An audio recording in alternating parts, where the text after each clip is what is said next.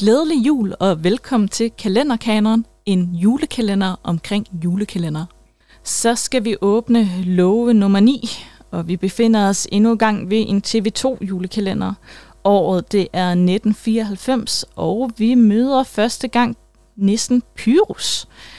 Og Pyrus er bare en succesfuld julekalender. Det kan vi måle på, at han faktisk har tre julekalender under sig. Vi ser Alle Tiders Jul i 1994, så får vi Alle Tiders Nisse i 1995 og Alle, alle Tiders Eventyr i 2000. Og desuden så får Pyrus faktisk også en spillefilm, Pyrus på pletten, i 2000. Og det er fordi, vi elsker de her karakterer. Vi kender dem, vi kender sangene, vi kender de forskellige nisser og mennesker. Der har været lidt udskiftning gennem tiden, men vi kender Pyrus, vi kender Bertramsen, vi kender Josefine Brahe, Candice og Gyllengrød. Øh, Gyllengrød hed, hed jo egentlig Gutenborg i den første julekalender. Men det, der er så spøjs ved Pyrus, det er, at vi faktisk får lov til at møde så mange forskellige karakterer, og det er fantastisk der er så mange forskellige roller, vi får lov til at møde i bare en enkelt episode, fordi handlingen i en Pyrus julekalender jo ha- handler om, at de hopper ind i historien, både i form af historiske kilder eller forskellige bøger.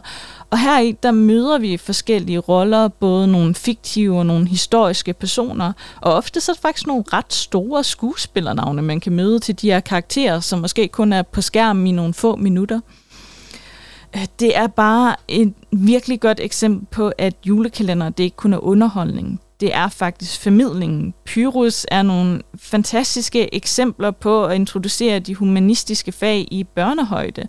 Altså, hvordan kan vi bruge litteraturen og andre historiske kilder til at undersøge kulturelt fænomen som nisser, jul og julemanden? Det er skide lærerigt at se Pyrus, samtidig med, at man er rigtig godt underholdt, fordi det er nogle fede karakterer og nogle gode sange og en sød historie. Og den her balance mellem en lærerig julekalender og en god og underholdende julekalender, det er en svær balance, hvor vi kan se, at senere julekalender ikke altid er så heldige med det her, øh, at få nogle ny viden ud til børnene, samtidig med, at de har lyst til at se, med, til at se videre. Samtidig så er det jo bare nogle julekalender med nogle vildt gode sange. Det er altid vigtigt. Øhm, men for at vi kunne se den her idé med, at nisserne først og fremmest var i en lille format, ikke på samme højde som menneskerne, og så var det nogle nisser, der kunne springe ind i forskellige tider og litteraturiske kilder, men så var det faktisk tale om et teknisk gennembrud i Danmark. Jeg ved godt, det ikke ligner det, når vi ser den her julekalender fra 1994, så deres brug af effekter. De er ikke blevet så gode med alderen, men på det her tidspunkt, så var det altså helt nyt at arbejde med green screen i Danmark, og for at lave Pyrus, der hentede man faktisk eksperter fra USA til at hjælpe dem med at skabe den her julekalender.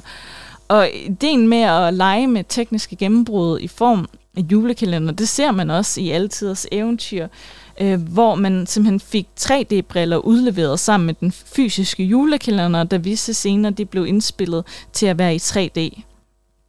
Sidste år, øhm, øh, 2021 var faktisk et ret stort år, hvis man var Pyrus-fan. På det tidspunkt, der gensendte man Alle Tiders Nisse, og Alle Tiders Nisse har faktisk 25 afsnit.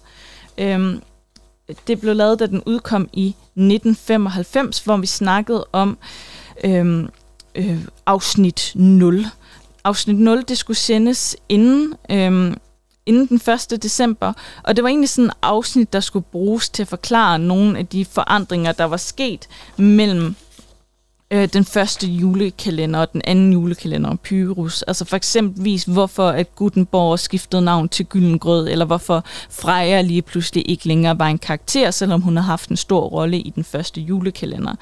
Det her afsnit 0, det blev sendt øh, tilbage i 1995, og så blev det faktisk ikke vist igen. Man så det ikke hverken på genudsendelserne, eller på videobåndene, eller DVD'erne med øh, alle tiders nisse.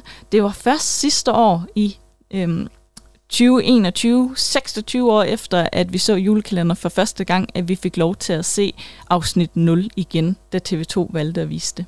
Tak for denne gang, og glædelig jul.